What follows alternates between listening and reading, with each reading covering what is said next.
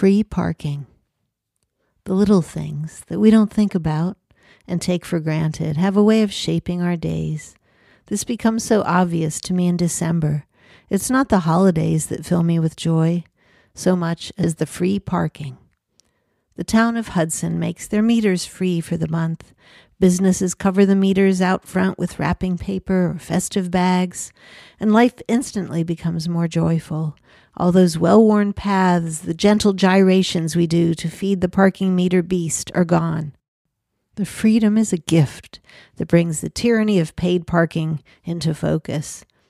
I know a small town world of parking is nothing compared to places like New York City and Chicago, London.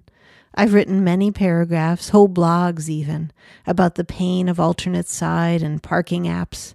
Upstate, it's relatively benign. Four quarters buys an hour. A ticket costs the measly sum of $10. But these things add up, and so does the constant dance of thwarting the guys, up here it's only guys, who write the tickets.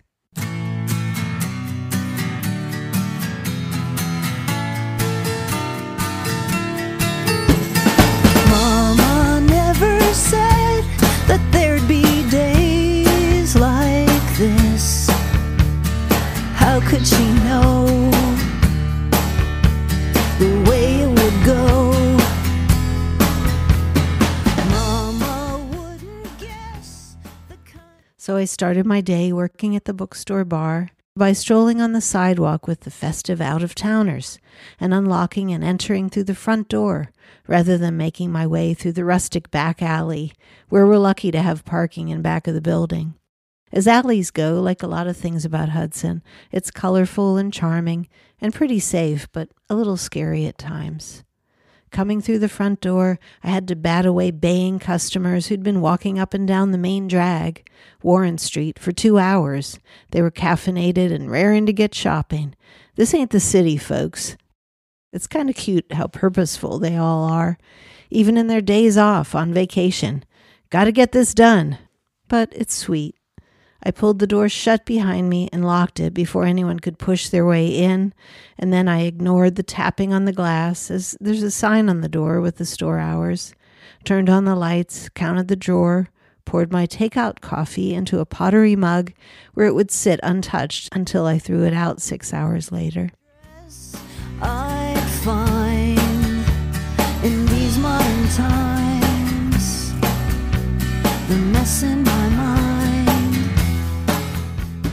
dialed in some music on Spotify. I can't bear to have even one customer in the store without music. It's too intimate. The silence, like waiting on people in your underwear. I popped on Susannah McCorkle's Waters of March because it had been going through my head since the night before. Such a beautiful classic song, but there's something about her version that is alternately life affirming and soul destroying. Knowing she'd jumped to her death adds to the feeling. I'd gone online to find out more about her after Fresh Air played a Christmas concert she'd recorded in 1988. One of those names I used to see in cabaret and nightclub ads in New York City, but could never afford to see or just always thought, someday I will. a stone. It's the end of the road. It's feeling alone. It's the weight of your load. It's a sliver of glass. It's life. It's the sun. It's night. It's death. It's a knife. It's a gun. A flower that. Almost ready, I strapped my mask on and I unlocked the door. Customers stumbled in, blinking, pulling up masks. Some say hi, some ignore me when I say hi. Some literally rear back like they've been struck. You spoke to me? Yeah, I remember living in the city. The bossa nova warmed the room all the way up to the spectacular wooden ceiling. The customers rolled in in waves. My coffee sat untouched as I checked for books and inventory, ordered special requests. A teenage boy with a curly ponytail asked if we had anything by Rimbaud, and my eyes welled up. I didn't dare correct his pronunciation, thinking that's something you just pick up in time, and what did it really matter anyway? I thrilled to us being players in a drama that has been enacted for many years in bookstores everywhere, and I hoped his eyes and mind would always be so wide open and unafraid of being wrong. A lady bought a book I'd placed on an easel on top of a shelf. Partly, this looks interesting, and partly, this book is hard to categorize and so small it will get swallowed up if shelved. Oh, good, I said. I keep thinking that looks good, but having somebody buy it is almost like reading it myself. She looked at me like I was insane, and I guess I did sound a little nuts, but it had been a few hours and I was getting hungry. I mean, I tried to explain myself. There's a shitload of books in this store. I can't really read all of them. That didn't seem to help. Well, then, how do you choose the inventory? She said. And I mumbled something about the store owner doing a lot of research and sales reps and catalogs. I started to feel like somebody telling a kid there is no Santa Claus. People began ordering beer. It used to be pretty simple, as only the dewiest cheeked youngsters needed their IDs checked. But now I can't see anyone's face, and we need to check vaccination cards for people to unmask and drink in here. One guy splayed out five vaccination cards and five passports in a row on the bar as his family stood in a line, and I suddenly felt like an immigration officer, not wanting to look like I was scrutinizing too hard, like they were suspicious or that I was profiling them. And I said, I don't think I'm cut out for this. And the guy laughed and said it was okay. He was the only one of the group who even wanted a drink.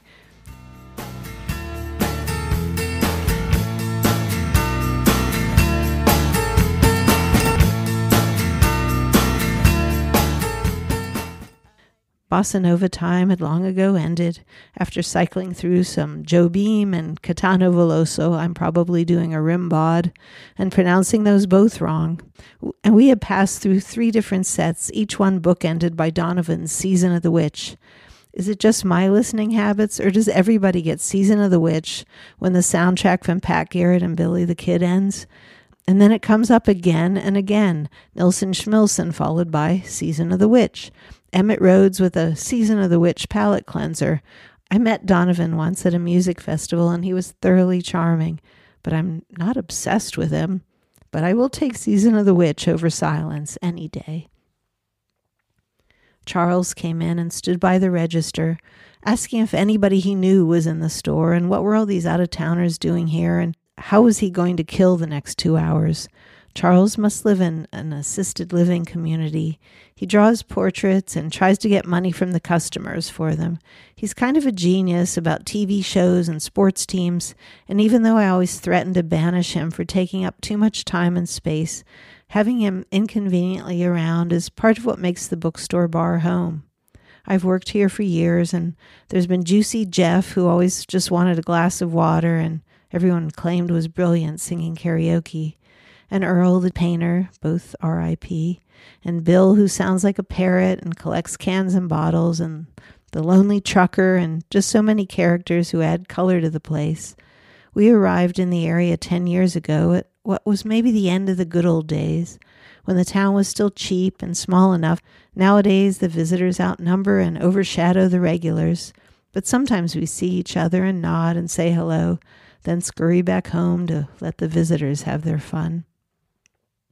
Charles can get a little pushy with his artwork, but his heart is good and he always makes a point to notice what I'm wearing and compliment me if he thinks I got my shirt slash jeans boots combo just right. Or maybe he does it to butter me up. I don't know. It doesn't matter because he's Charles and he's a fixture. I noticed all the stools were back around the bar, which is a first since before the pandemic. I kept checking Vax cards and IDs and pouring beer, and Season of the Witch came around again. Tending bar in a mask sucks, but after a while you kind of forget. I scrolled through Twitter for a sec and saved Jami Attenberg's New Yorker essay about Williamsburg in the 2000s to read later. I closed right at 5 p.m. and felt exhausted. I counted up and cleaned and hauled myself out the front door. Warren Street was dark and almost empty by this point, just like the old days. When I got home, I read the essay and felt envious. I'd written my own version of a My City Was Gone piece for the Village Voice back in 2018, and I thought she did such a beautiful job of conveying that in between era of my former neighborhood. It was an era I saw only as a visitor, not a resident, so the old stomping grounds had already slipped out of my grasp. She takes herself to task for being a gentrifier, but I don't see how that works. If you're just a working artist, you have to live somewhere, and is it your fault the fabulous always follow? I could look back from my 70s, perhaps, and write about what it was like back in the early 20s, but I'm worried I won't actually remember the details, so I do it now. Happy to have a part time job to remind me that life goes on as I wonder what my future of putting out work and touring will amount to. I sell other people's books while I try to write another one of my own, listen to other people's music while I keep working on music of my own, and check Vax cards and IDs to place a beer in front of customers, happy to stroll around in this beautiful place I call home. Is there anywhere to eat? They ask. Is there anything good we should see? Is the parking really free? I nod and smile beneath my mask, happy to help share a little joy.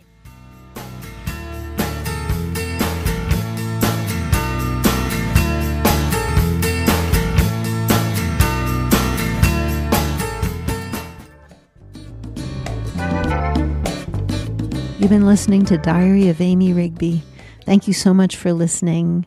Happy New Year and see you again soon.